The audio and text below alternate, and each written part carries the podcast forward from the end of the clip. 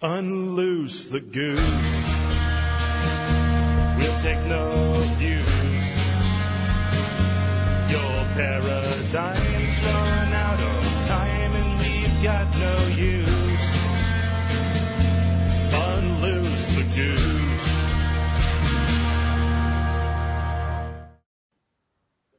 Welcome to Unloose the Goose episode 13. This week, the gaggle is taking on the topic of social conditioning. We're going to talk a bit about what it is, but more than that, where you find it or where you may encounter it, and then some ideas of what to do to take your next steps. On the show tonight, we have John Bush, Xavier Hawk, and Jack Spirko. And of course, I'm Nicole Sauce.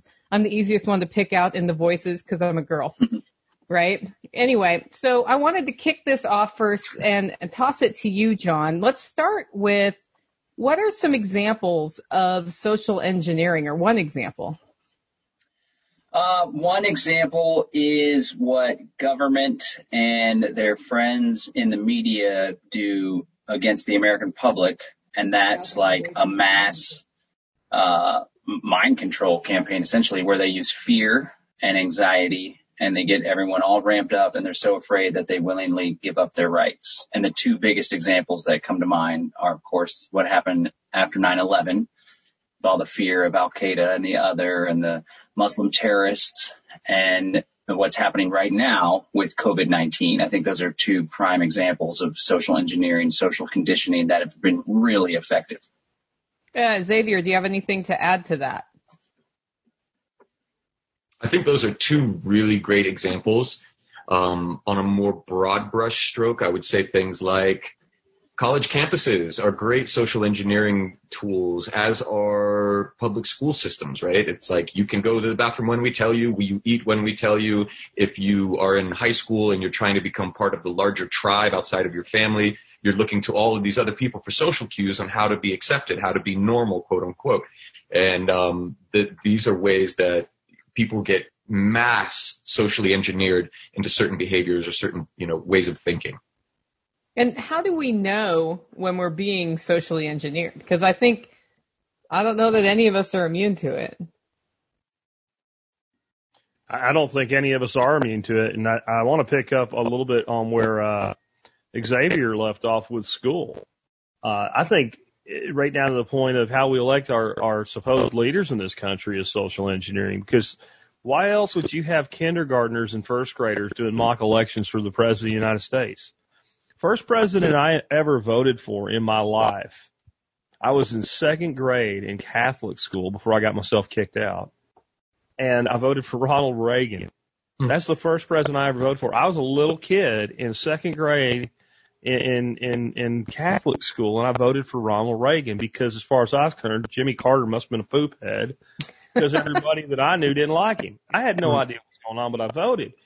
And if you think about the way that chain plays out, so later on you go to a point where you have student government and you can run for student government. And so you vote for the person you like the best who's running for class president or whatever, who looks the best or the girl you want to go out with you or, or whatever and then they get elected. They have no actual power. The, the oligarchy of school runs everything. The student government's farce. That sounds familiar. Right? I mean, that sounds almost yep. exactly like the way I believe elections really work. And so then we vote so that we have the illusion of control, that we have the illusion that we can create change. And what that does is that's the biggest way a government can suppress revolution in the world. You can look all around the world and all types of injustices being done on people. But if you have a country that allows free and open elections, for those that can't see me because you're on the audio, big air quotes around that, Dr. Evil style, they, they have almost no incidents of revolution or insurrection. Because there's this illusion that, oh, okay, well, we'll just vote harder next time, Harry and Lloyd, and everything will be better. And I think it starts way down there in second grade, first grade, kindergarten. And then it just permeates our lives all the way through. And I think the only thing we can do as adults is figure out where it's impacting us and as parents figure out where it's impacting our children and create as much separation from those environments as we can. Great. Okay. So or as we talk about examples of social engineering, it actually makes me think of something I was talking with a friend about the other day where Trump is president and we have Trump derangement syndrome, right? TDS, where it real doesn't thing. matter if the guy Best gives three Trump, billion dollars to charity, it's going to be either racist or misogynistic because he gave money to, uh, you know, an orphanage that was all boys or that was all girls or had more boys than girls or more girls. I don't even know. Wrong, Right. wrong racial makeup, not, uh, you know, not PC enough. And everybody seems to talk to me as if the next guy who gets elected, if it's Biden, that's going to fix everything. And I'm like, no, everybody's going to think he's the Antichrist too. It doesn't matter who gets elected. It doesn't matter if a different Republican is running. We are programmed, if we're on one side or the other, if we play that game, to be thinking whoever's in office is the Antichrist, like Obama was, like Clinton was, like everybody since Reagan. The only thing I remember about Reagan is he wasn't the Antichrist, but it seems like since Reagan, no matter who gets elected is a bad guy. Oh, they hated Reagan too. Yeah. You just Yeah. remember. I was just too young, maybe. Oh, they hated Reagan. They hated Reagan. I think the media hated Reagan almost as much as Trump. He was just much better at Yeah. like he was much more so they both make bitches out of the media. He was just like really soft gloved when he punched him in the face and Trump's like just backhand pimp slap Ruthless. style, right? Yeah. Yeah. Ruthless. I, I think it's super entertaining, all the COVID or the Trump derangement syndrome stuff. And it's, you're right. It's, he's damned if he does and damned if he doesn't on all sorts of fronts. And even when he does good things, people just make up excuses or they put their own spin on it so it fits their little cozy narrative. And um, just the whole left-right paradigm in America is an example of social conditioning where everyone falsely believes there's only two choices, there's only two ways to do things, and then you get involved Right. with their team. There's a lot of herd mentality. Human beings are social animals, but I think it's really amplified through social conditioning and social engineering. But so Yeah. much today, so the division is absolutely nuts, and everyone thinks about they don't have as much of what they stand for and like not principles and values, rather what they're against defines them and defines their politics. And it's gotten really nasty, but super entertaining to watch. Truly, I think like our flag, the unloose the goose flag is yellow, and that's like I I'd said I, on a, one of the last ones, uh, the last episodes, you have red versus blue, but there are three colors in the primary color wheel, right? And the yellow is the radiant path where we say, why are people fighting with each other for no good reason? You know, what's the higher higher route here? And if they have us battling one another, and it's like the this guy's the antichrist, no, this guy's the antichrist, and all they're doing is fighting, and then we're over here being like, you know, there's actually a balance, right? And historically, they always called the cowards the yellow, you know, yellow bellies or whatever. And it's really because we're standing back and saying, wait a minute, there's a better, better way to do this, right? And if we are part of that social dynamic where we're like, oh, that guy's an evil person, we're falling into that, that, that dichotomy, divide and conquer. And that's like the biggest social engineering in the, in the history of mankind because we're all social creative beings that are herd mentality and we want to not seem out of place because that's dangerous. That's where the monsters get you. I, I agree with everything you said, Xavier, but just for the record, our flag is supposed to be freaking gray and black, but Nicole won't change the graphic. Give me the uh, Oh, is that in the uh, podcast or on YouTube? Which one? on YouTube. On YouTube, we have Oh, still have the yellow flag that we stole from somebody on like um Etsy or something. Uh, yeah. but we went with the Oh. Morris flag, and I beat up Jake Reed and made him do it right and all, and Nicole just won't do it or give me the power to fix it. I gave you the power to fix it ages ago. You just don't know how to use your power jack. Not on YouTube. You made me a manager. I can do all kinds of things, but I can't change the cha- channel makeup at all. Oh, I can send you the user and password to our Gmail account. That would be cool. Then I can like mix up all your stuff. It'd be great. I haven't changed it because I have had like negative time for the last four weeks. Sorry about that. Sorry, not sorry. Um, Trump- the, the yes no thing or the A B thing or the one zero thing that we do with presidents is a great tool for mm-hmm. training your kids though, isn't it? Because when they're like, I don't want to eat my broccoli, you say, okay, well, you can eat your broccoli or you can have this cauliflower. Right. You know, and you give them the Yeah. two choices and then they're tricked into thinking they only have two choices and it totally oh. works. Have you guys ever done Right. that? No, you're way nicer than Oh, me. what? I had the Jack Spirko top of the refrigerator technique for dealing with my son when he wouldn't eat his dinner. hmm So you just take the plate of food and you put it up on top of the refrigerator. And he said, "What's that for?" Well, when you're hungry again, I'll bring it back down. and You could eat it. If you make it through to breakfast, you get breakfast, but you don't get anything else today until you eat your dinner. I got one. You got one choice. We had a, a monarchy in the uh, in Yeah. the household, but But, ne- but he never didn't have the choice not dictatorship. to eat. Right? He did have the choice not to eat at all. yeah. hmm Yeah. I mean that. Go ahead, John. But yeah, it's not like we, we've got the playground to play in, you know, and, and we have free choice within the walls. But if you go past the walls, like, whoa, watch out. Yeah, the plantation. I just uh, picked up on the word that you used, trained, and like training children. And you know, there's all sorts of different parenting styles, but I I think that the social conditioning happens uh, earliest on with the parents socially conditioning the children. And the parents are often socially conditioning the children in order to fit into the social condition of the day. And I've noticed a lot of a lot of Right. angst and um, stress and anxiety and even aggression that parents exhibit towards children oftentimes is uh, so that they themselves don't feel insecure or people talking about them or they're not living up to some sort of standard that society has set. And so as far as solutions and stuff, there's a fine balance, right? And that's something that I've learned as a parent. When we started, it was like radical unschooling, total freedom. And then my dad would always be like, well, let's see what your children are like when they get a little older, John. And then they did get a little older and I was like, whoa, this is crazy and really Right. freaking hard as a parent here. So I kind of went a little bit more towards the middle with a little more leadership, right?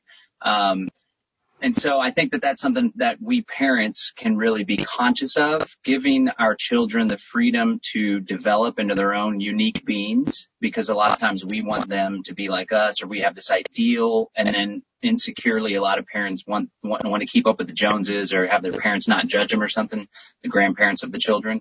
So if we can give them that autonomy and that freedom to express themselves and develop into their own sovereign beings, but restrain that and temper that with the wisdom that we have as older folks, keep them safe, lead them and guide them. I think that could be really valuable for folks. Really just take a look in the mirror. And, you know, oftentimes when parents are scolding their kids, it's because they want the kids to fit into this box because they fit into the box. But maybe the box needs to be smashed, you know, not every box, but there's a lot of boxes that aren't serving us.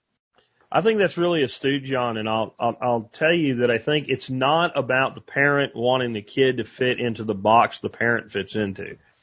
As a grandparent, you get a little bit more longevity looking down the line from your kids to your grandkids, and you, if you do it right, you chill out. I'm the most chill grandfather in the world now, and it's it's almost like your parenting IQ by three three hundred points after you become a grandfather because you you stop giving a shit about what you're talking about. What you what you when you're a parent, what you're thinking is if I don't teach him or her to do things this way, oh my God, what's going to happen to them out in the world?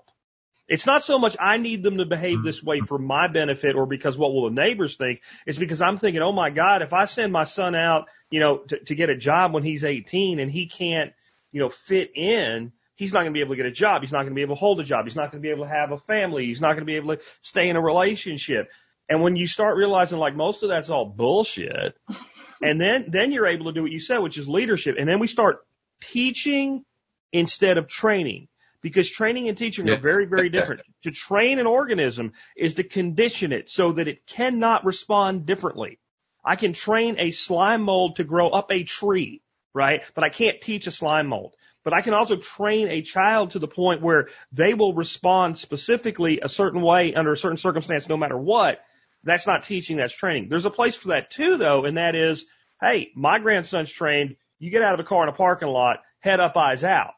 Now that's actually a Yeah. practical skill though. I'm not worried about, oh, the neighbor will look or will he fit in? I don't want to get him run over by a car. And if you can delineate between those two worlds, what am I actually concerned about with this particular thing? Then you can stop socially conditioning your child and you, you then you, you teach or train based on the need versus the perceived need to fit in, if that makes sense. Xavier, what do you think of Yo. social conditioning in kids? That's both both the things you guys just said are so key. Um, it made me think, John, when you were discussing, you know, your unschooling kind of approach at first. Um, I'm, I, almost started on the opposite end. I'm like uh, the Von Trapp family from The Sound of Music. Like it's regimented in my house. When they wake up, you make your bed. When you make your bed, you make your lunch. When you make your lunch, you make your breakfast. Like it's very much like discipline, you know? We work out together in the mornings and like it's very much a conscious effort, uh, like controlling our own patterns and habits, right? And then we have discussions about, um, like we would go out and we would have to be people would ask us to wear a mask at like guitar center or something.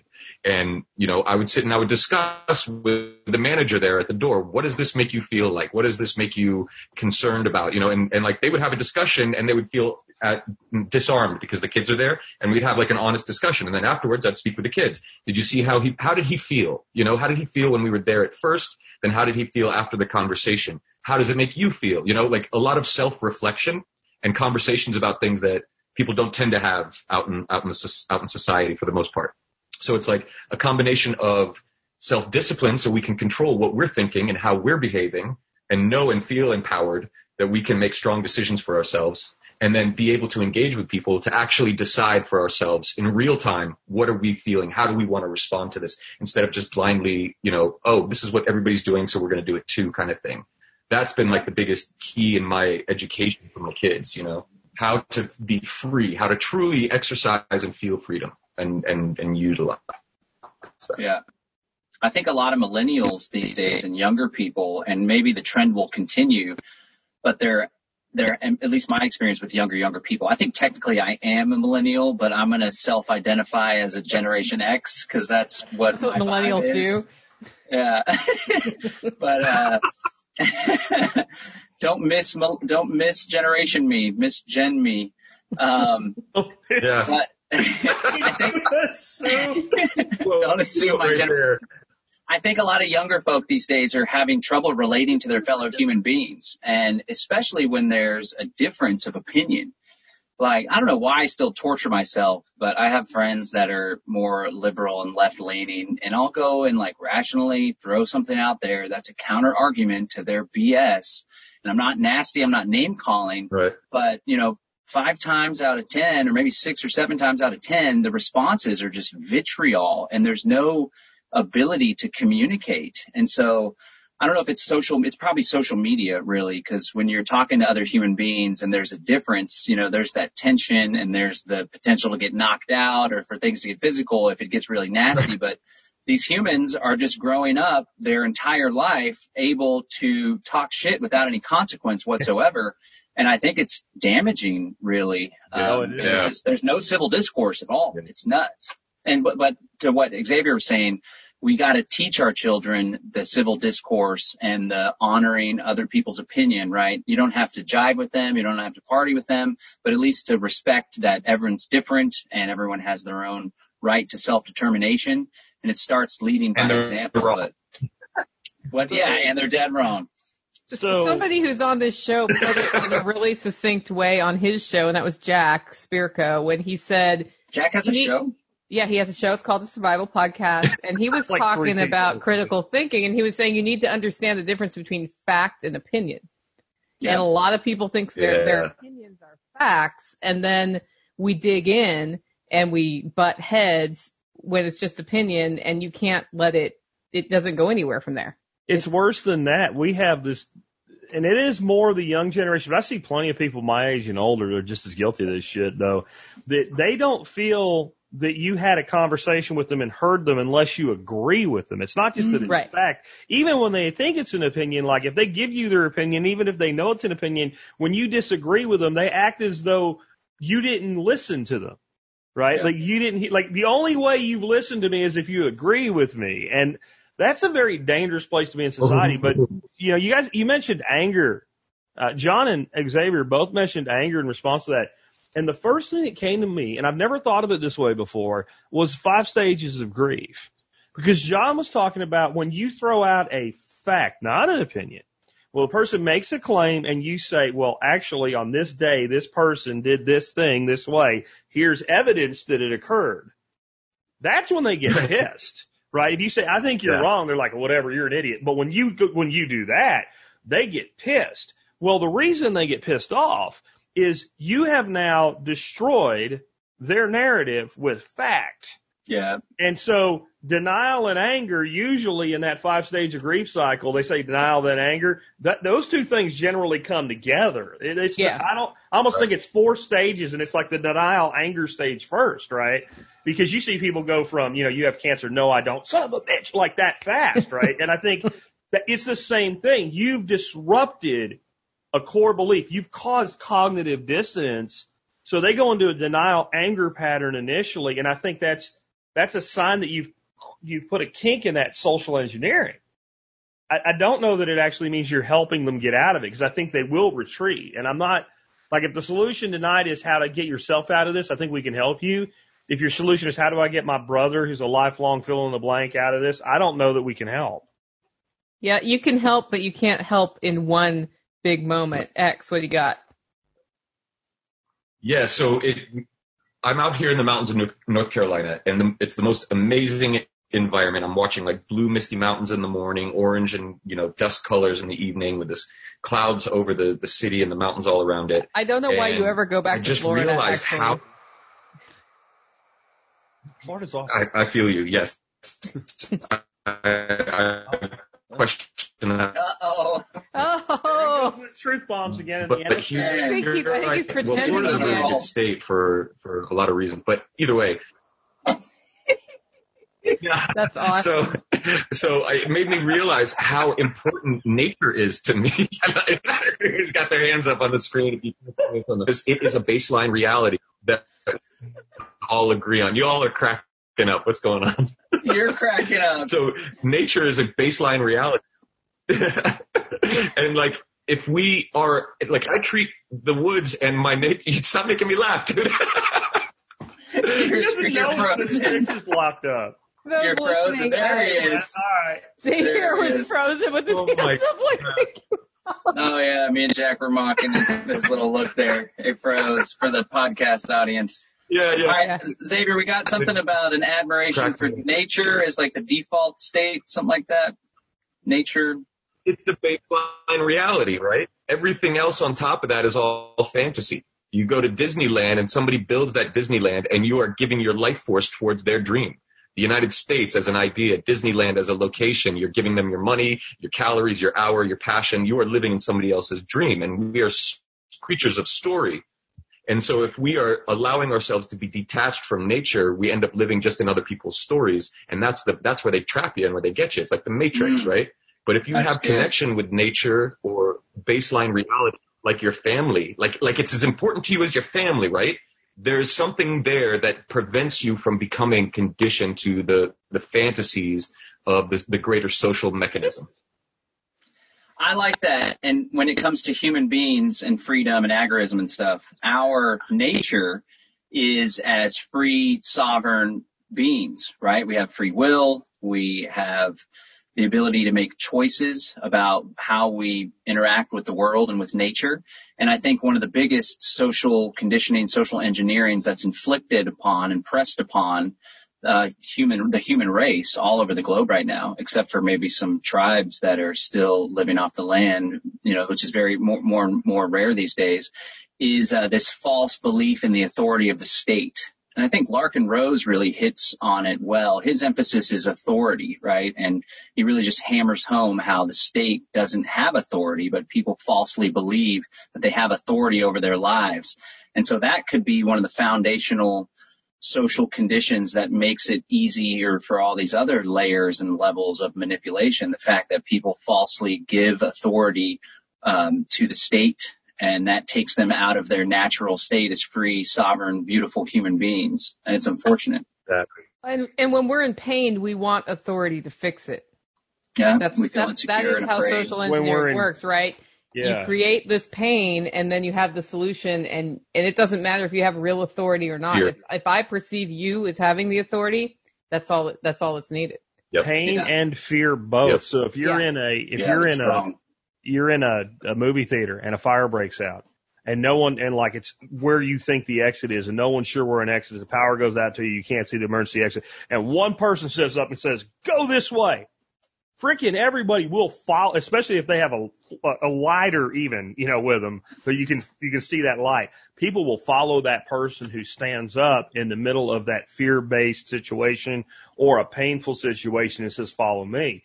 That's a principle of leadership, but don't think the government that, you know, John was talking before we got on the air about like MK Ultra. Don't think the government that, that used a program like MK Ultra doesn't know that and won't use it against you.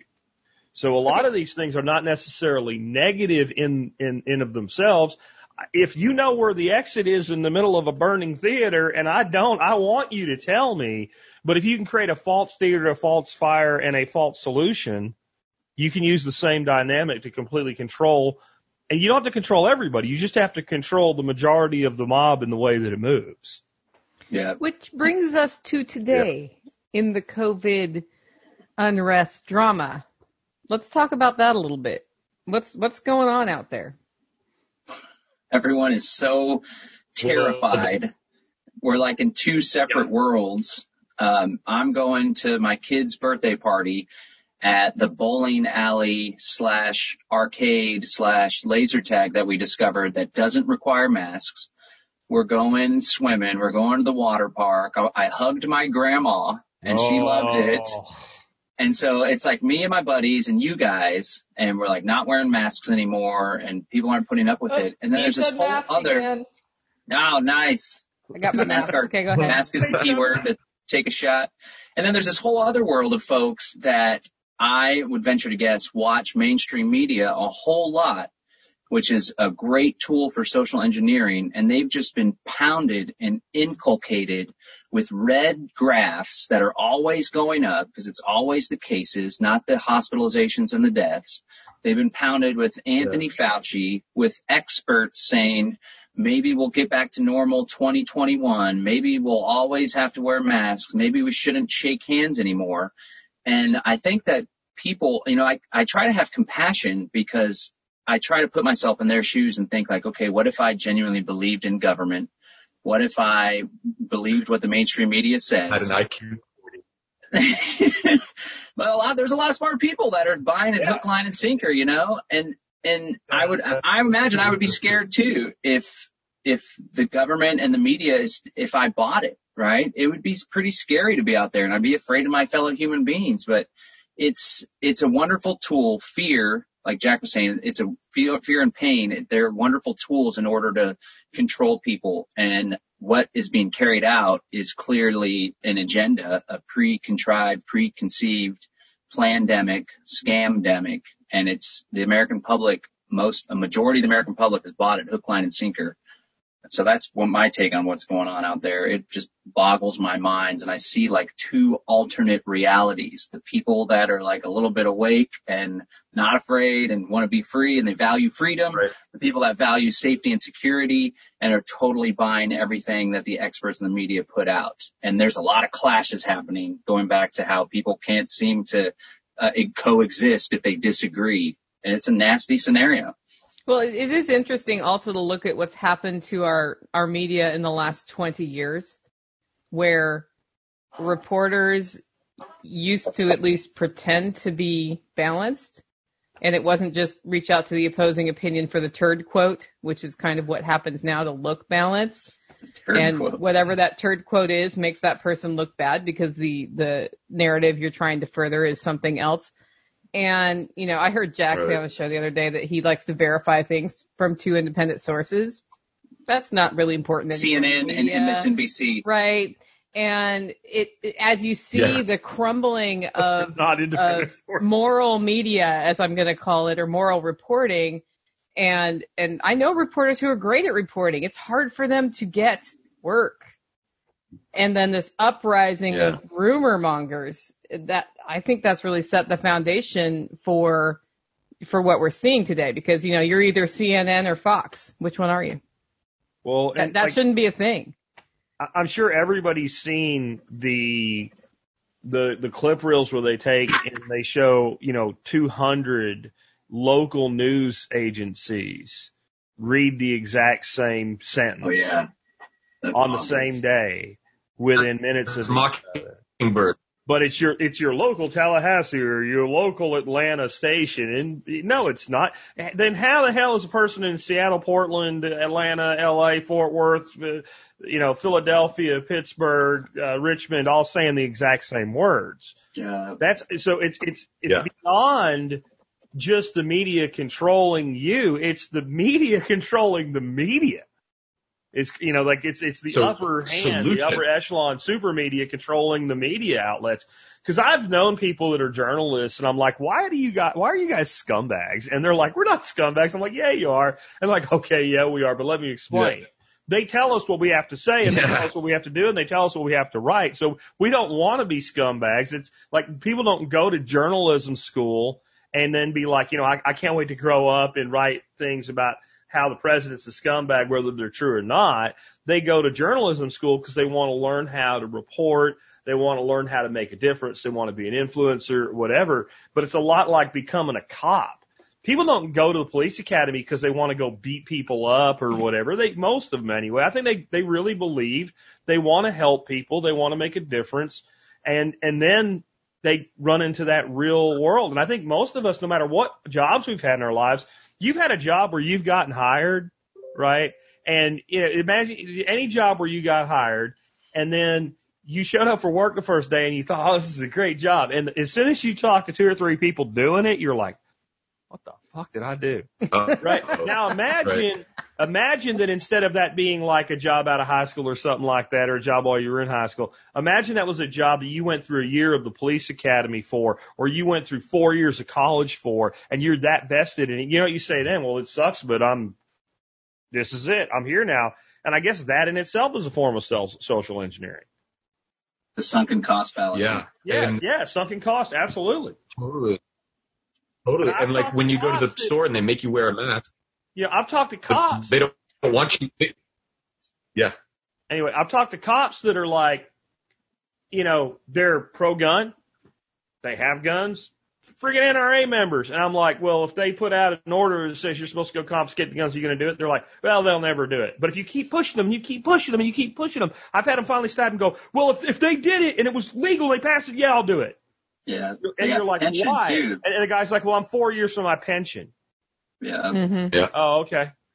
And then Yep. they get really Economically got- mad. Yep. That's same with the masks. You go to the store and they're like, well, we don't want to enforce it, but you know, we'll lose our jobs if we don't. And it's the same thing with doctors speaking out against things. They don't want to do it because they'll lose their career or they don't have financial security without that position. You know, so how do we address that? I think That's entrepreneurship. Economic freedom, right? Yeah, entrepreneurship gives you a lot of choices when you're kind of the the commander. There, you're the captain of the ship.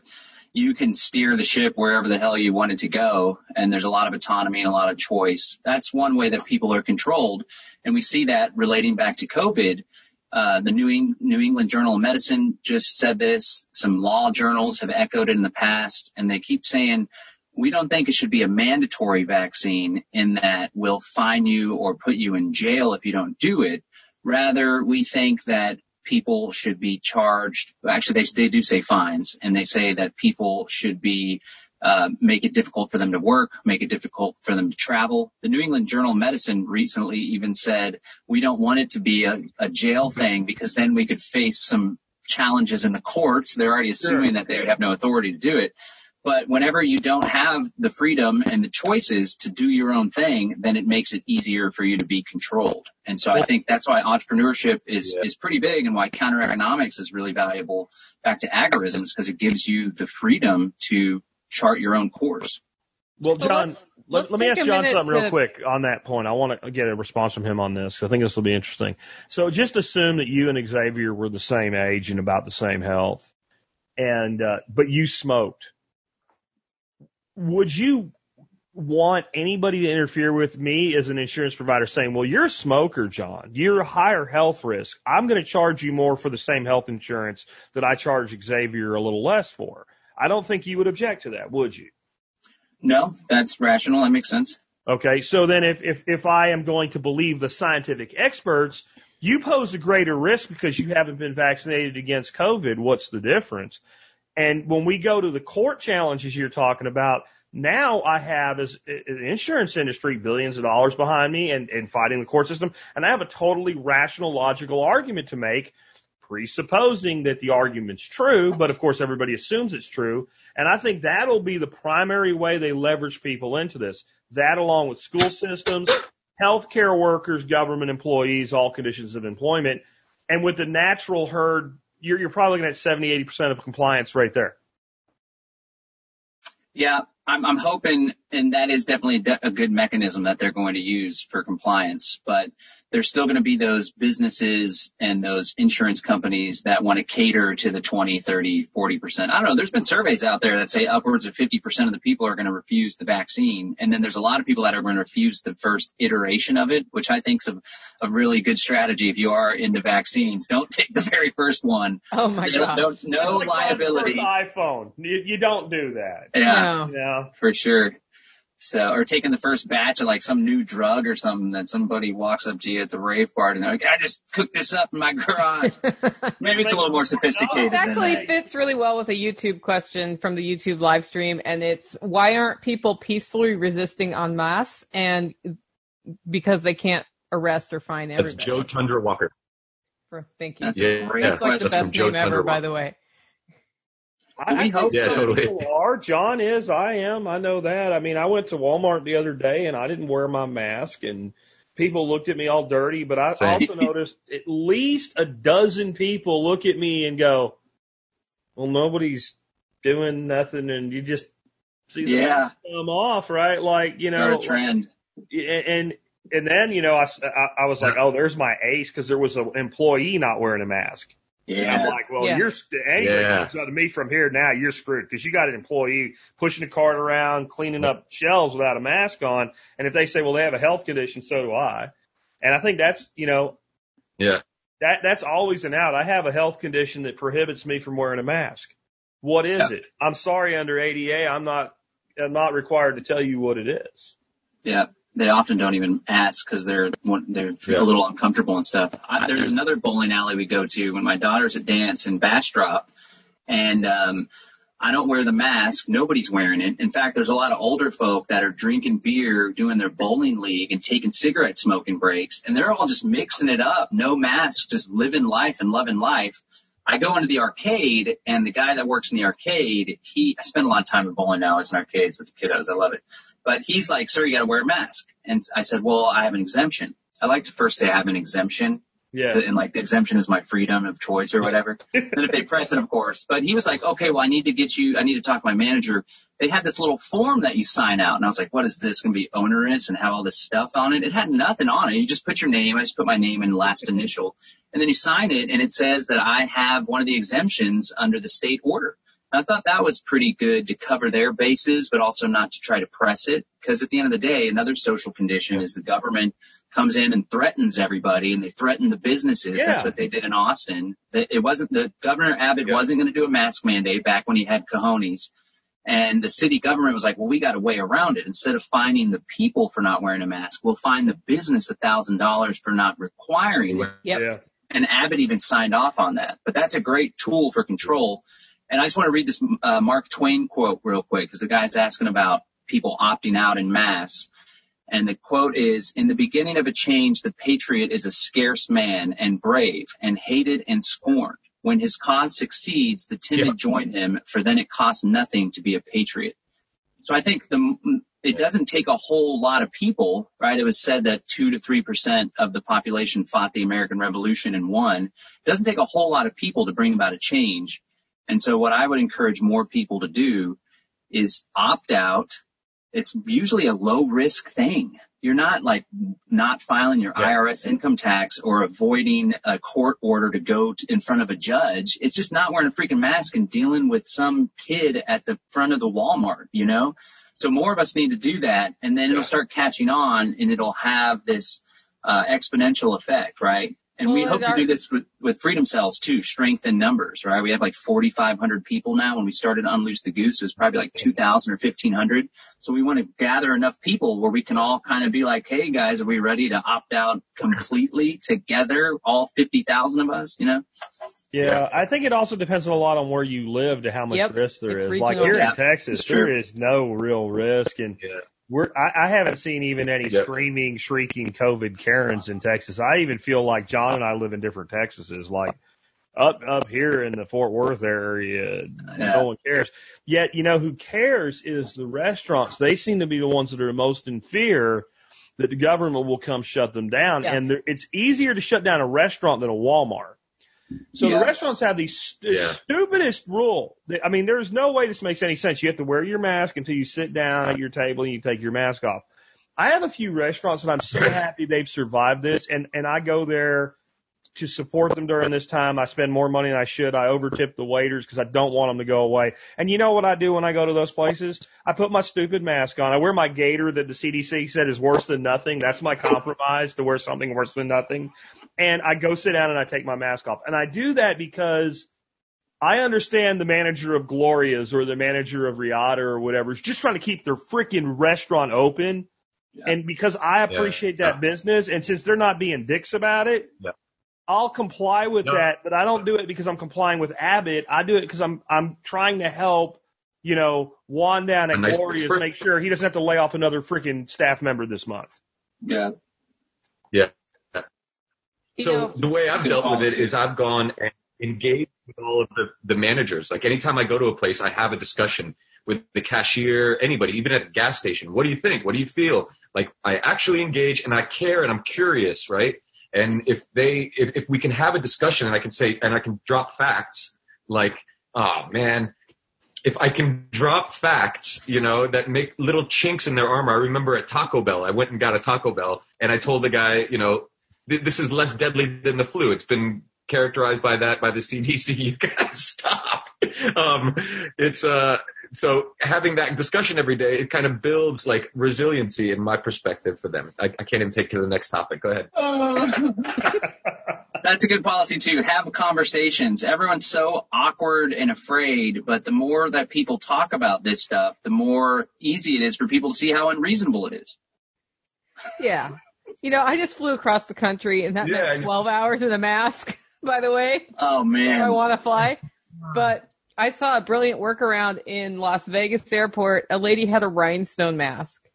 Nice. Uh, Do you know how rhinestone is made? It's metal linking like big old breathing holes. It does absolutely no good. Yeah. Um, and Like I a looked at her and I thought that looks uncomfortable, but I bet it's more comfortable than the paper mask I'm wearing. The wearing. Gators are the most comfortable mask. I mean, I the reason I went with those for the places I have to to kind of go along and get along is that I use those like when I'm out in a boat fishing in the middle of August and I don't want my face to incinerate from sunburn. You know, I use them for that anyway. Yeah. Um, but airlines, man, okay, fly first class and keep drinking until you land. That's all I got to say about airplanes. That's that's Good that's the policy. way you handle that one.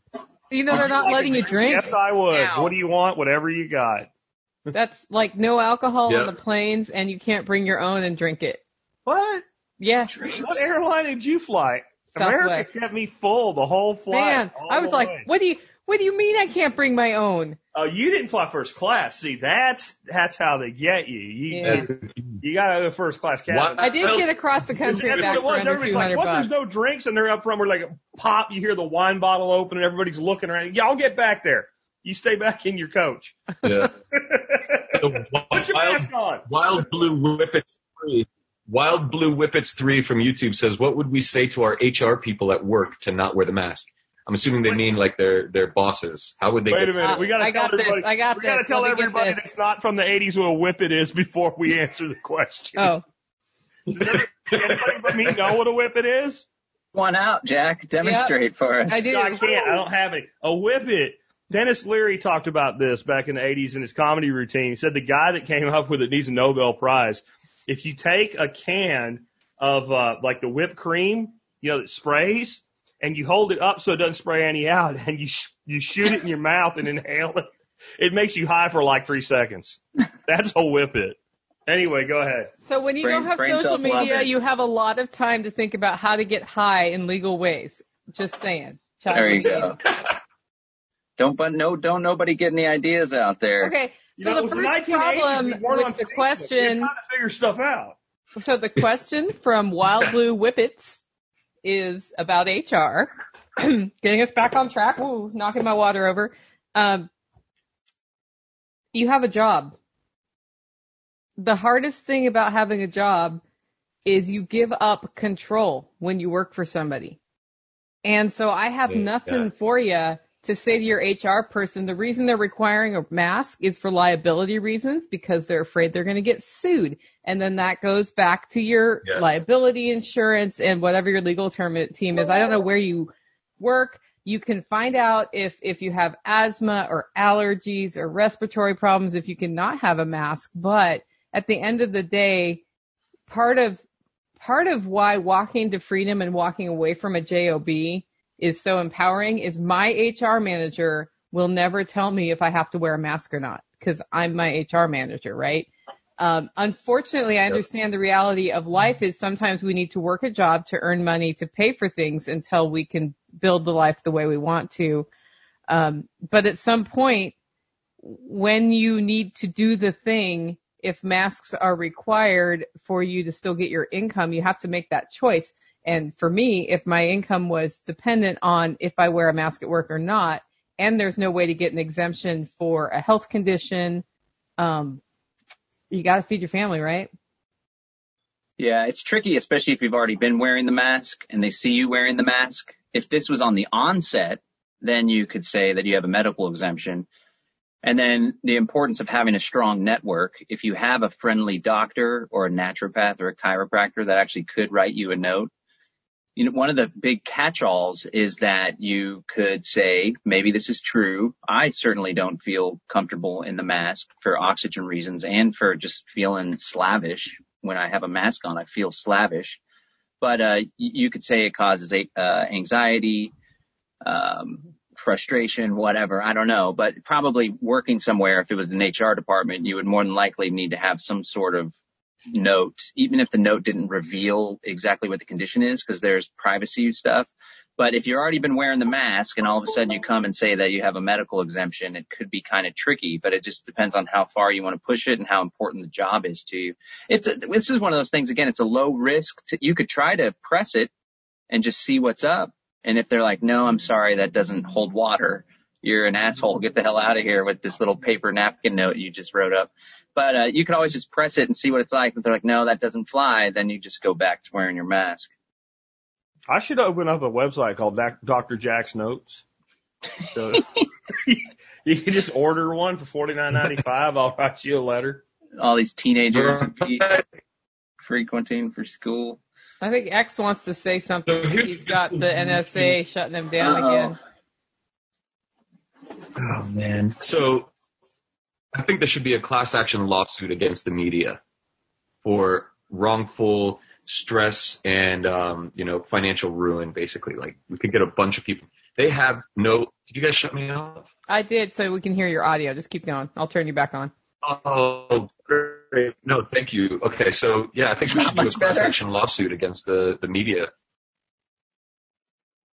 Yeah, they've caused a lot of damage. Yeah. People could definitely show, uh, well, I guess the government would be the one that would be liable ultimately for the lockdowns, but people could definitely show harm in losing a, toll, a whole lot of revenue and income for sure, all sorts of businesses. If you can prove the media, The media has if you can prove directly that the media has reported false information as fact and show a clear connection to a decline in your revenue because of that, you could make a legal case there. The problem is that would actually be very, very, very, very difficult to do. Because you would have to show this Yep. outlet did this thing this way, and here's exactly how it relates to my business going under. Um, there's so much Mhm. plausible deniability that's the totality of everything. It's not just the media. And you can't sue the media, right? You have to sue CNN. You have to sue the Washington Examiner. But if you're looking for an attorney to do that, I, I think you should look up whoever's representing, uh, representing that Nick Sandmann kid. That dude's kicking ass, man. He's, that, that is costing those outlets hardcore money.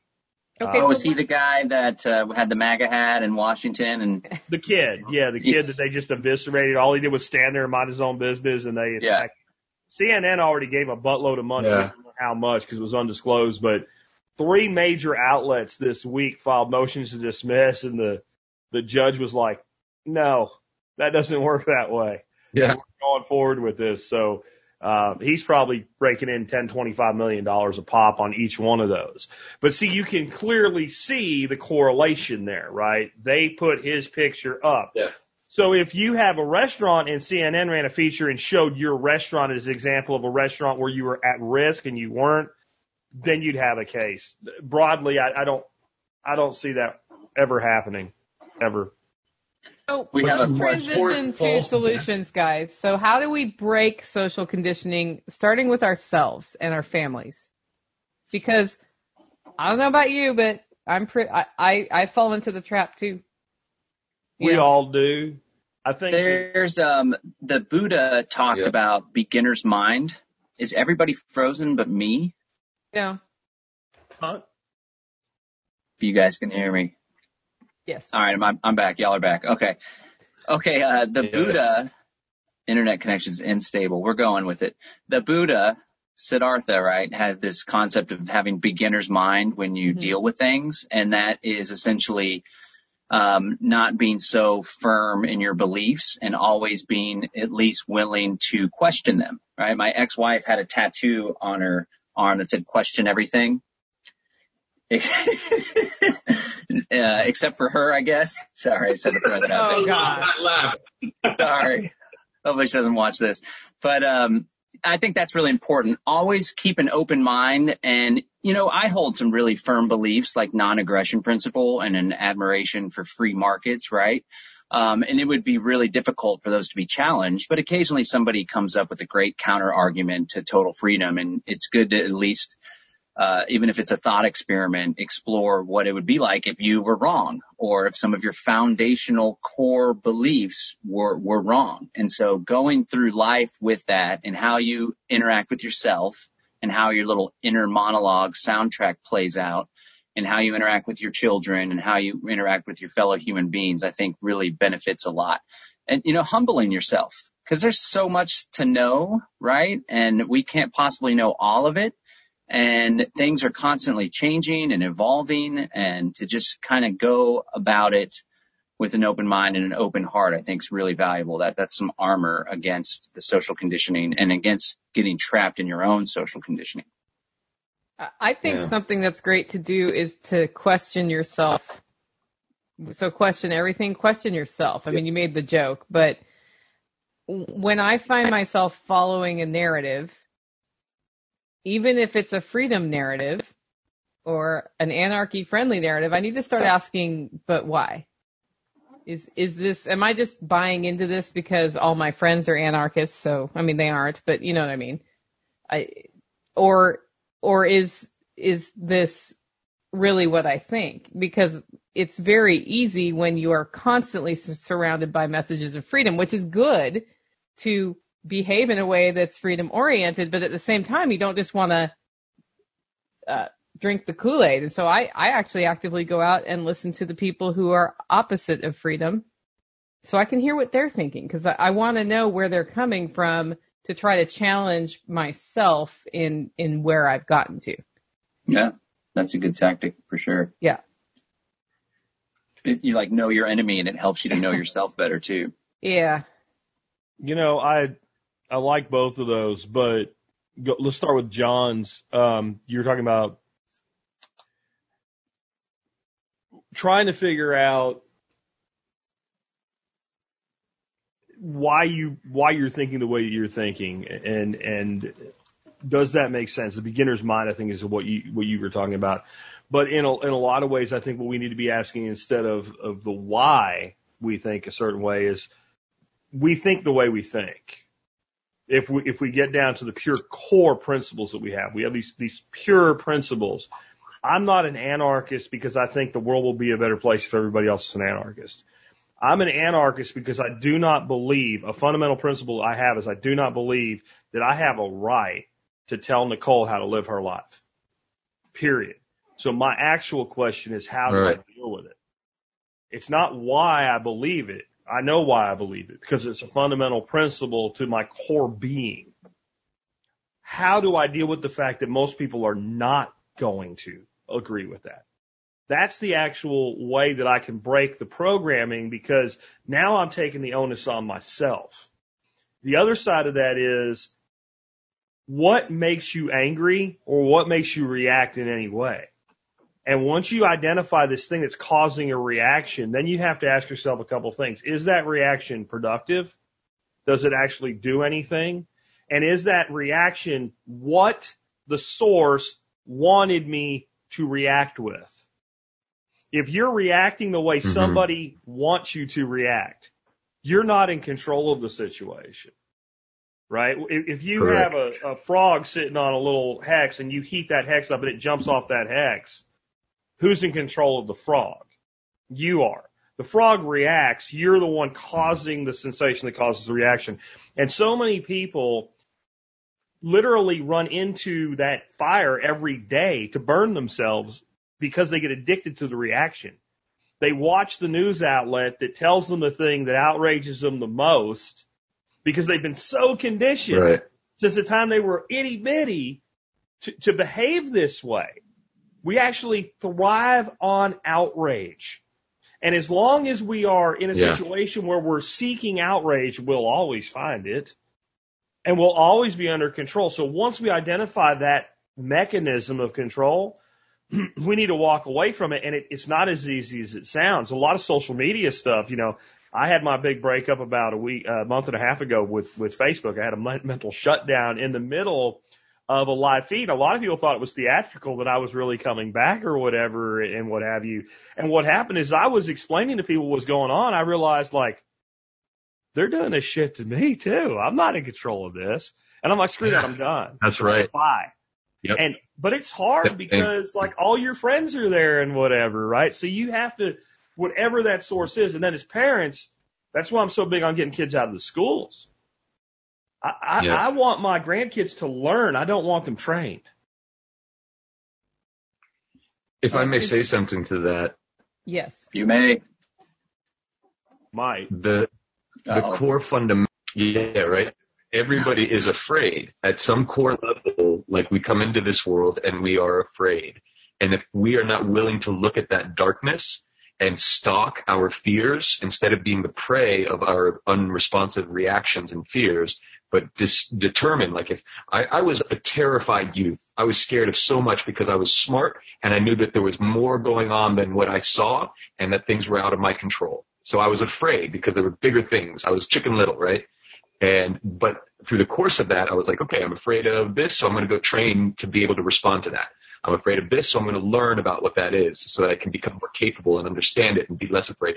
All my whole life has been an effort towards learning to counteract this, this fear of death that we all have, which we're led around by if we're not very diligent and di- uh, diligent, you know, um, about our own thinking and self-examining and say, okay, so looking into the things that I'm afraid of and learning, and then it makes you stronger, right? So if we've got social media, like Jack said, where they, they watch how long you look at each picture and they feed you more of those pictures to get your eyes on their thing longer. It's like literally rats in a maze with a little button that they can press for dopamine, you know? And when you realize what makes you feel good, then you learn how to be uncomfortable. When you learn how to be comfortable in discomfort, that's where you can break free. Yeah. The, the that's Yoda that's quote, right? t-shirt worthy right there. The, Yeah. the Yoda quote, right? Fear leads to anger. Yeah. Anger leads to hate. Hatred leads to the dark Yep. side. I saw that today on the news in a way that flabbergasted even me. They had this lady and they were talking to her and they said, if, uh, if you could make a deal and COVID would go on longer and, and hurt more people, but it would also guarantee you that you would get rid of Donald Trump, would you do it? She said, yes. Okay. Well, hold on. We're not, we have only begun to unwrap this booger, man. This was, then they said, well, um, Oh, what if it meant that like another million people would die? Absolutely. Didn't Wow. blink. No, hold on.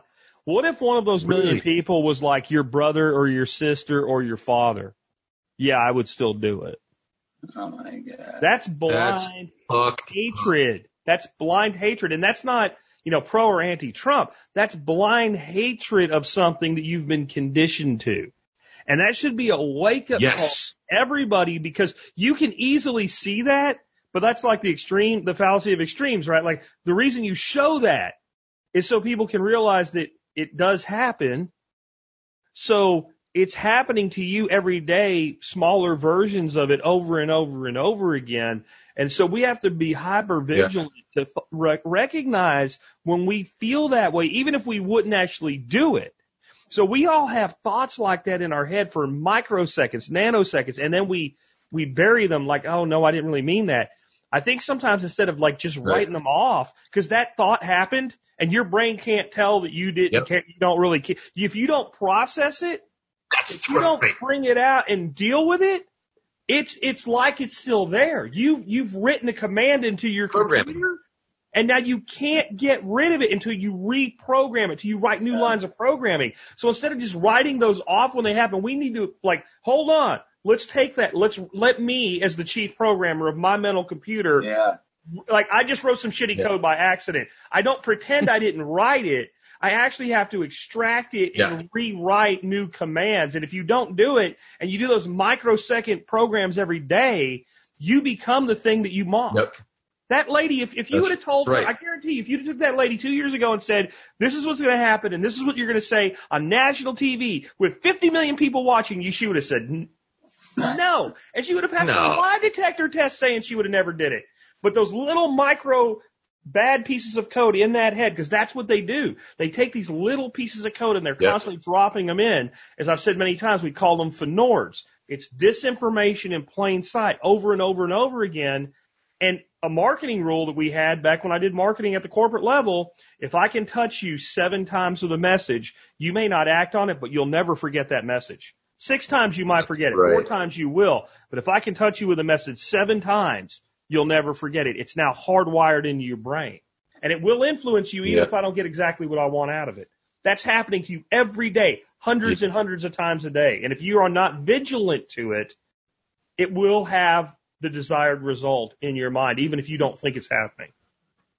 Well, I think that's why correct when, that, when we evolve into higher levels of freedom or or or higher higher levels of protecting individual rights over collective will, Mm-hmm. It's never like, yay, we won freedom.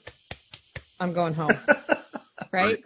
Right? Because from the moment you get there, it's a constant onslaught trying to bring you further and further and further towards away from protecting individual yep. rights over collective will. And yet, those of us who are more freedom oriented, we do just want to go home and done and stop. I know. Like I just want to live my life, right? And I, I think that's part of why we see that surge up of collective will over individual rights. Because the collective will thinks the people who currently agree with whatever the collective will is thinks they're going to be fine, not realizing that once that cultural shift of allowing collective will to override individual rights, yeah. they're going to be the individual at some point. They may not be right yep. now, but give it five years and you are. So collective will, that's the price of freedom is Go ahead. Anyway, uh, collective will. Earlier when we were talking, I had a brief thought. I was thinking about three authors that seem very drastically different. One is a guy named James Kavanaugh. He's a passed away a few years ago. He was a priest in the Catholic Church that left the priesthood and became one of uh, the most prominent poets in America. Uh, a guy named Car- Carlos Castaneda that's kind of like kind of dope filled, like psychological, religious, metaphysical, crazy sci-fi. And then Richard Bach, who's very metaphysical, but much more mellow than Castaneda. Um, but they all, all in their writings had a, a theme that would come out over and over again of the concept that if there's 8 billion people in the world, there's not one world with 8 billion people in it. There's 8 billion worlds each one of us has yeah. our own world that we create for ourselves, that we observe for ourselves. I can't think of the physicist's name, but there's a physicist with the, the concept of biocentrism that we literally will into existence many things through our observation of them. But the the programming seems designed to take that away. That's actually a natural state of hu- a human being. When John and I walk through the same forest, we both have an appreciation for it, but we both perceive it entirely differently. And the goal of the state seems to be to make us perceive it the same way or to make sure that if we put 50 people in there, 25 perceive it this way and Yeah. 25 perceive it that way. That's actually even more useful to the state because now Yeah. we have a Right. bifurcation and now we can manipulate through that bifurcation and that modern tribalism when we're actually supposed to all be individuals seeing things that way. And what Nicole was saying, she's gone now, but she probably needs more drinks. No, I'm Um, here. I was just letting the cat out. Uh, okay. Um, Cat out of the bag. you know, There was a cat about here I didn't know was here. what were you saying? I don't know. Now you, the cat. collective will. Collective will, will, nah, individual I'm rights. I'm, I'm going to let somebody else take over. No, and then you're walking in the forest and you have two groups that both think Yeah. differently and it's a better way to control people. Like It you is. have to understand the mechanisms of control that you within. Oh, it was it's scary. It was the constant fighting for higher It's scary to levels think of of freedom yourself as an animal. in our in our own lives. How Yeah. many people here would have called? It, I I think everybody here would say you're some form of anarchist, agorist, what have you today. Is there anybody here that would have said, if I said, "What is your primary political or anti-political ideology?" 15 years ago, that would have said, "I'm an I'm an, an agorist or an a, a, a, anarchist." I wouldn't have. I would have said, "I'm a libertarian." I was I was Yeah. already by then, but I'm weird. Okay. I would have You're also like a socialist at one I was a so I was just I just made the decision and I'm done. I also I've read some philosophy and I've you know read writings by yeah it.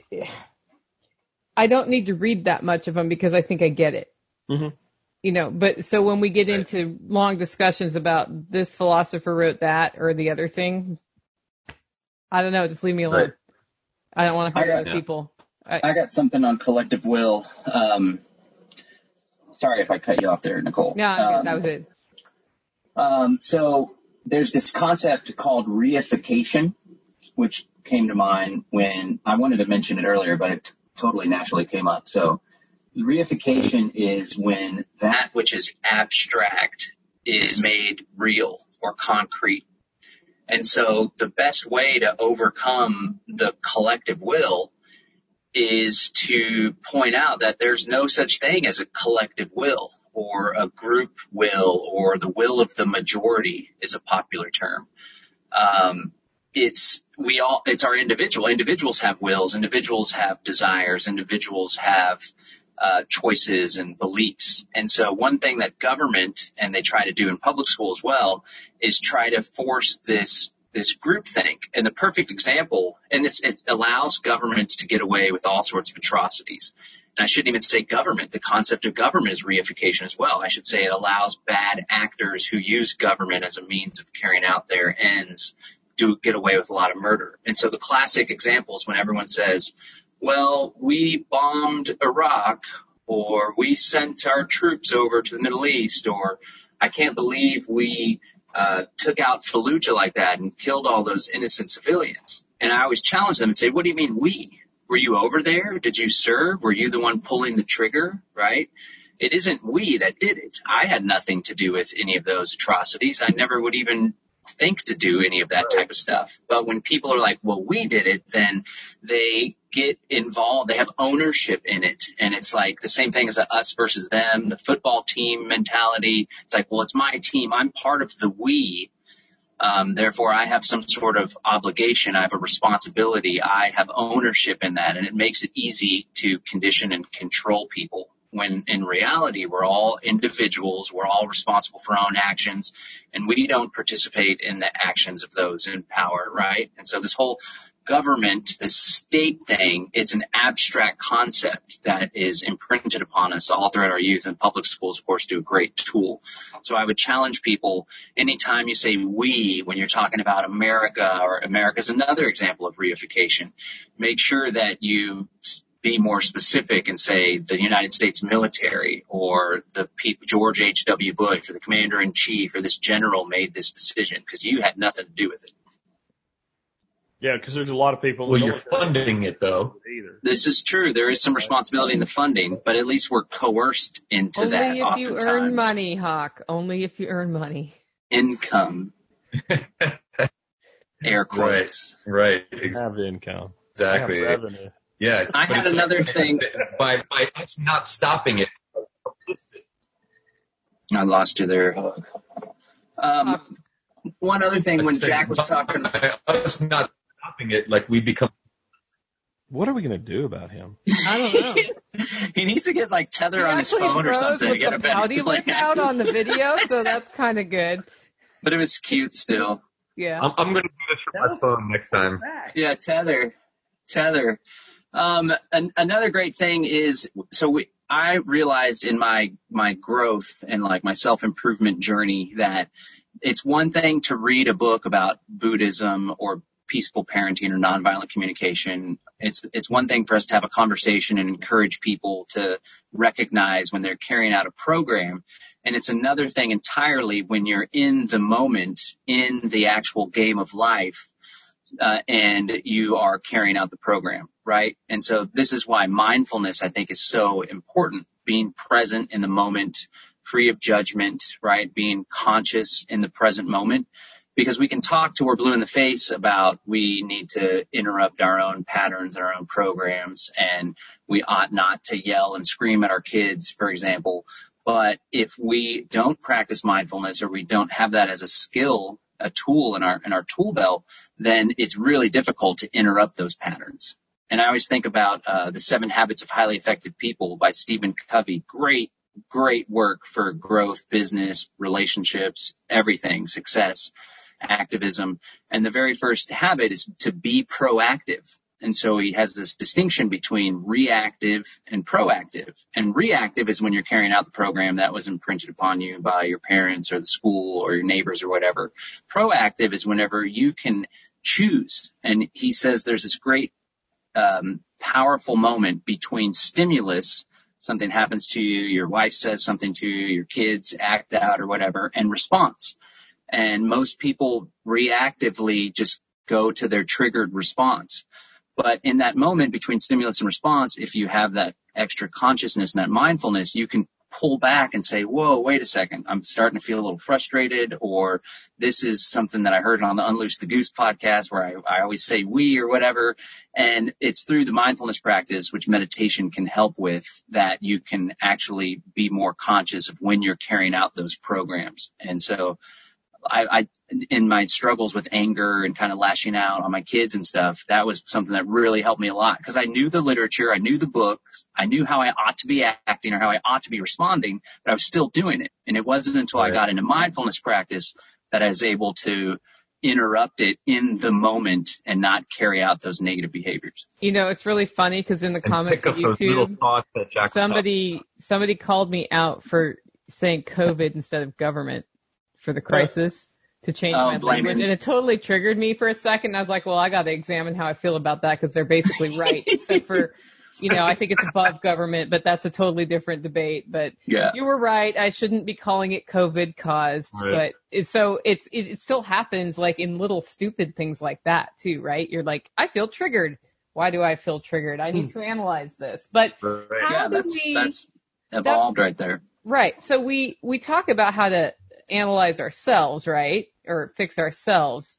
How do you help your brother-in-law who swallowed the red or the blue pill and is just like coming to a discussion with you to win, or you know what I'm saying, like about whatever, about Orange Extremist Man. Bad or, or whatever it is. I, I don't know. I, but where I was gonna go with what John said might actually help with that. Maybe taking fishing or hunting. Because what I was going to say and everything Yeah. that John was talking about, John was talking about theory versus practice there. You can read all about the concept of detachment and meditation, but until you do it, it's just an idea. It's not All something that you actually you put into practice. To me, I'm not going to sit around under the Bodhi tree or whatever. It's just not me. But when I walk in the forest, when I'm up in a tree stand with my bow and I'm waiting for that deer, or when I'm out and and I and I sh- I take that that flexible rod and I flip that bait out and next thing I know there's this 20 pound fish connected to me from 100 yards away by this one thin line and it's making this surging run and that drag screaming that's meditational for me. And I Yeah. promise you, when I've had a big redfish or a shark on or something like that, I have never once in the middle of that experience thought about Donald Trump or Joe Biden or freaking even the IRS audit I have to deal with. Like in that moment, that moment is pure because it's natural. It's me. It's that animal. It's, it is in that moment. It's the, it's the flight of the arrow or it's the, it, it's the pull on that reel or, or it's that, that bird that I've noticed flickering through the trees or whatever, uh, you know, sitting in a tree with a bow and having a bird land on your freaking arrow that's nocking your bow because it doesn't even know you're a person anymore and look at you and try to figure out what you are. Like, so maybe that brother-in-law engaging in any discussion will not make that person at all really consider if they're if they're coming to you in conflict, like Nicole just asked about. You didn't say like, how do I bring it up with them, talk to them about it, whatever. You said they came to you in conflict. Like you can't fix that person at that point. But like when I changed my diet and I started losing weight, I didn't realize how shitty I felt until I stopped feeling shitty. And I think sometimes with the way you're connected to these things, you don't realize how much it's pulling on you until you cut the freaking cord.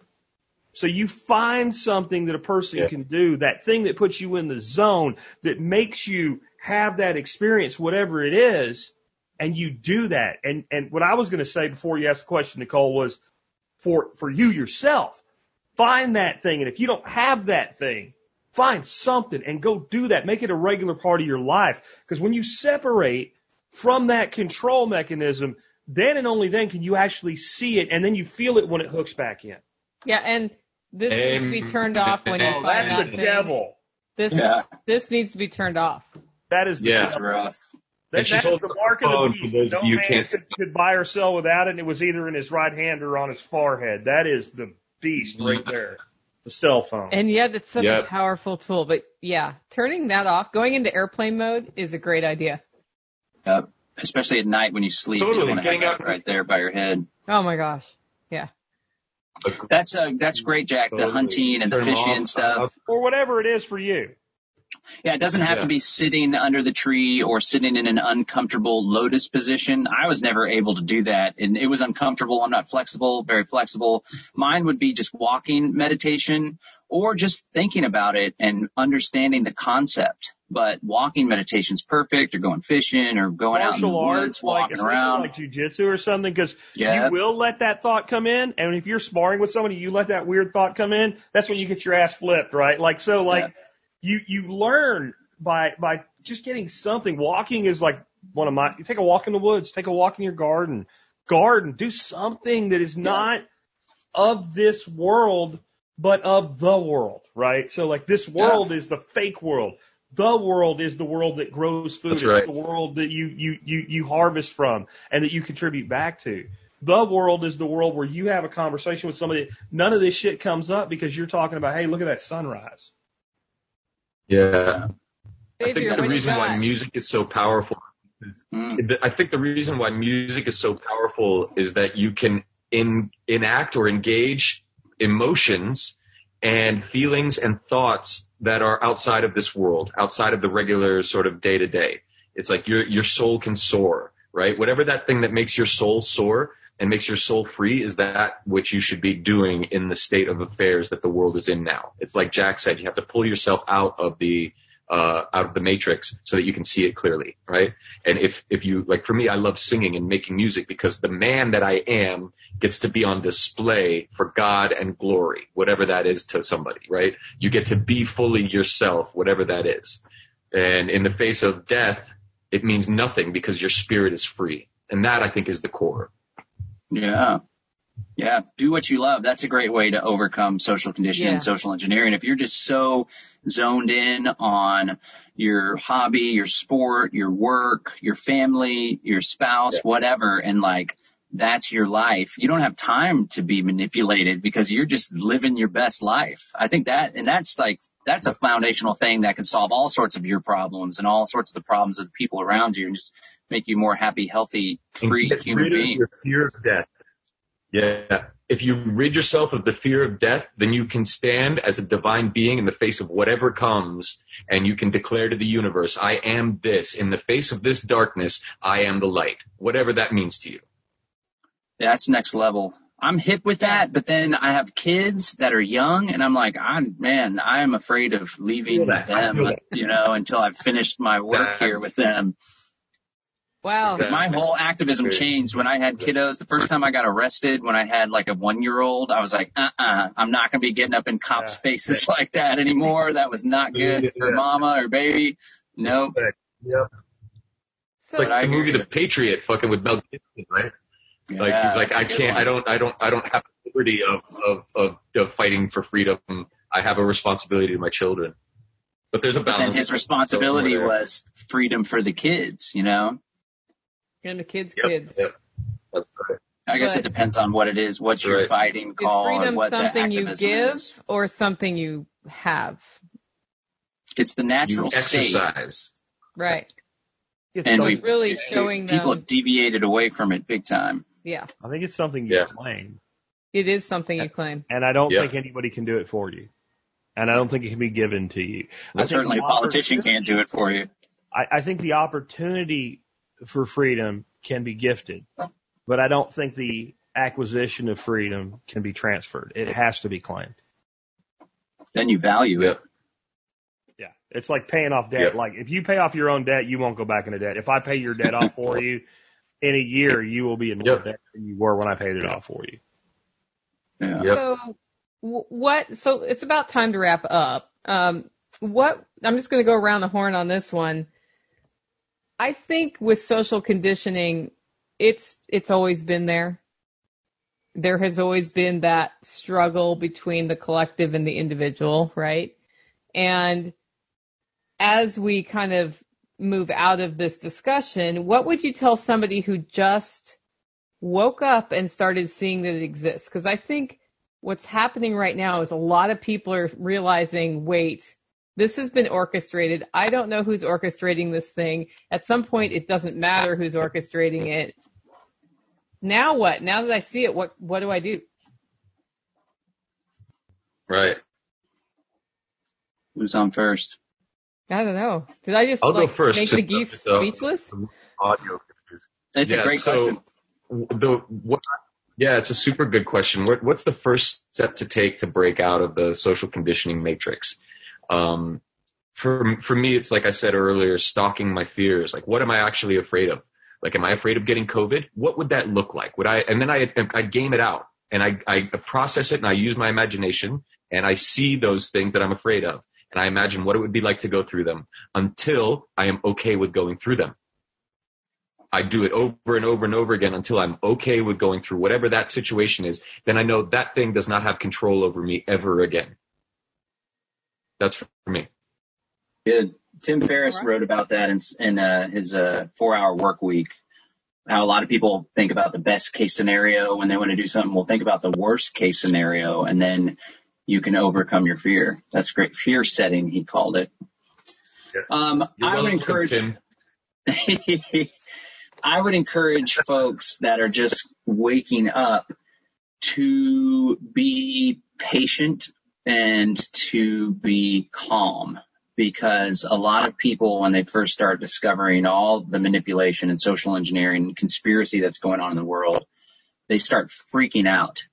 And then they even like Yeah. damage their relationships too. And there's this classic activist truther thing where like they just pound it on their immediate family and their siblings and their loved ones and their high school friends.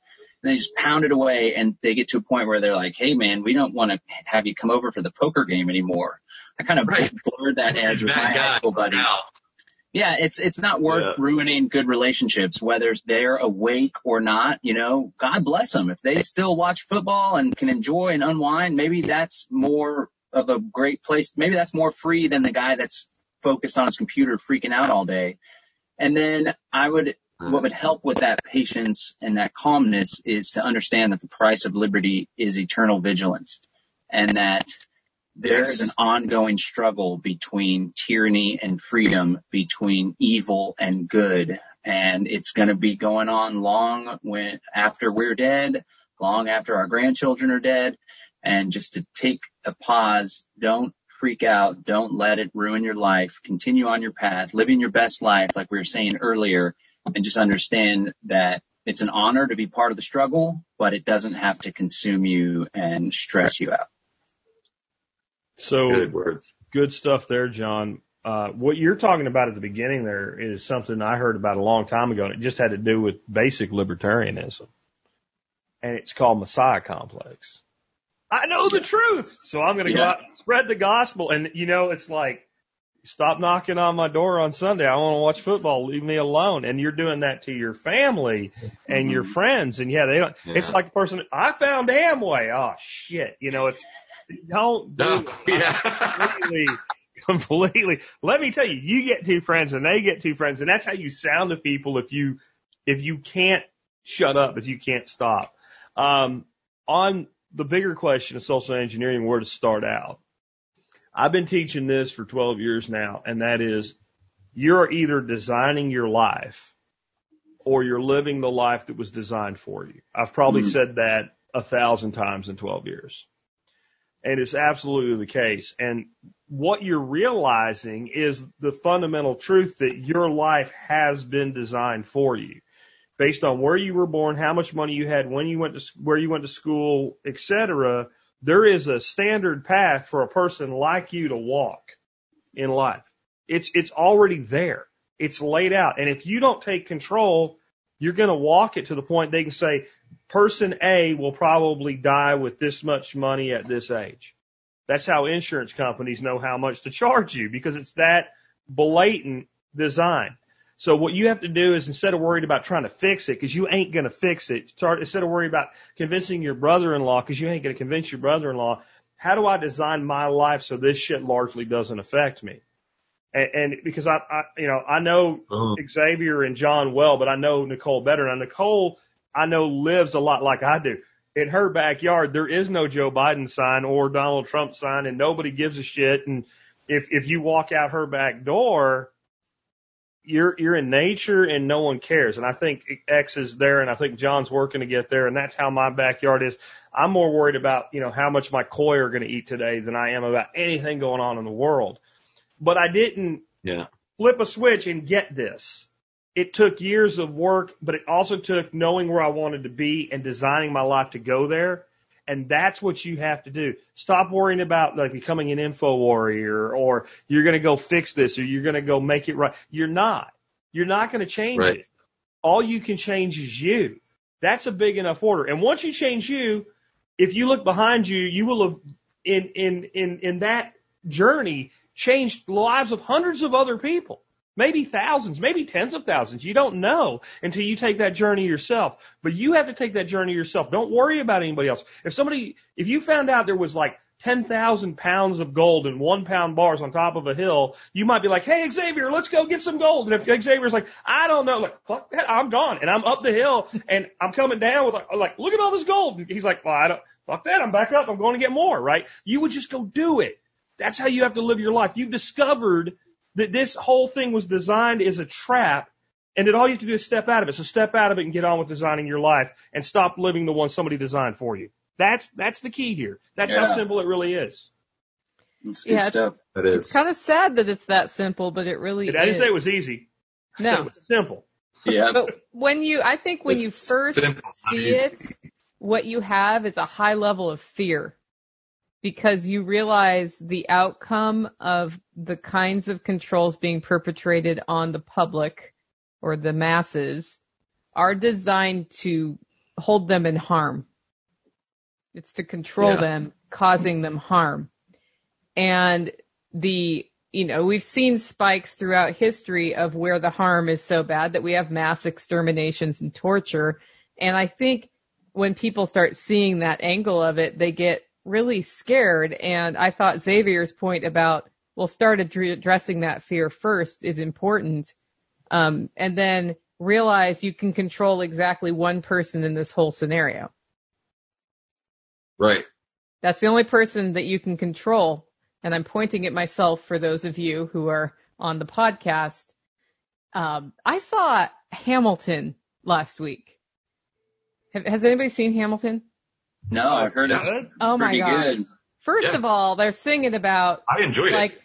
the glory of being Oh, in the, the revolution musical? and like being part of history. I'm like, I don't want to Yeah. be part of history. I just want to do my. Yeah. But um, one of the Yeah, lines from yeah. Hamilton, which fits here, was "Talk less, smile more." When you Yeah. first realize what's going on, talk less and smile more when you're interacting with people, because they're going to ask you why you're happy. And I think that's how you Yeah. bring them in a little bit at a time. You're not fixing their problems. You just say what they're ready to hear, and you talk less and you smile more. You know love what? You just said something that gave me a mind blow there when you said you don't want to be part of history. Like I think a one liner that maybe would put perspective in anybody's life is you are making history. Every single person right now is making history and that sets a level of responsibility in your in, in your life. You're you're making history and you're making history for your the people that will eventually refer to you as an ancestor. You Yeah. are going to be somebody's ancestor someday. You are making history for that person. And so you can spend your life like a fly up against the window, just working really, really hard, but all you're going to end up doing is dying in the windowsill. But you can actually make some history It's worth making. Awesome. on. Okay, for those of you listening, we're going to wrap We should up. end on that because that was yeah, that's it. That was awesome. But I also want to encourage you to, if you haven't joined us on social, we're on MeWe. We're not on Parler yet. Do we need to do something to be on Parler? I put stuff on Parler.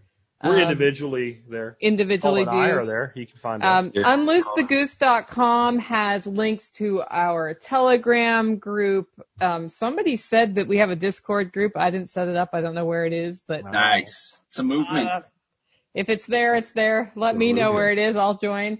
And Cool. also, of course, on Facebook and Twitter Telegram and group is YouTube. really fun, by the way. Yeah. But all of our central stuff is at unloosethegoose.com. And guys, do us a favor. Head over to your, if you're listening to this on podcast, give us a review on iTunes or Yeah. on Stitcher or wherever you listen, because that really helps bring up our visibility. And I think it's going to be Yeah. really useful for people to hear these conversations as we flow into election season and the, the, as Jack likes to say, the ass clown circus. Clown circus.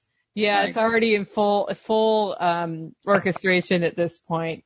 So with that, I'm going to say goodbye. Don't forget Jack's on the survivalpodcast.com, right? Net com. Okay, John is freedomcells.org.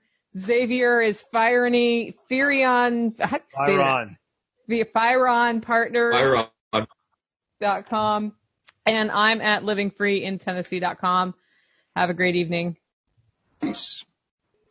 Unloose the goose. We'll take no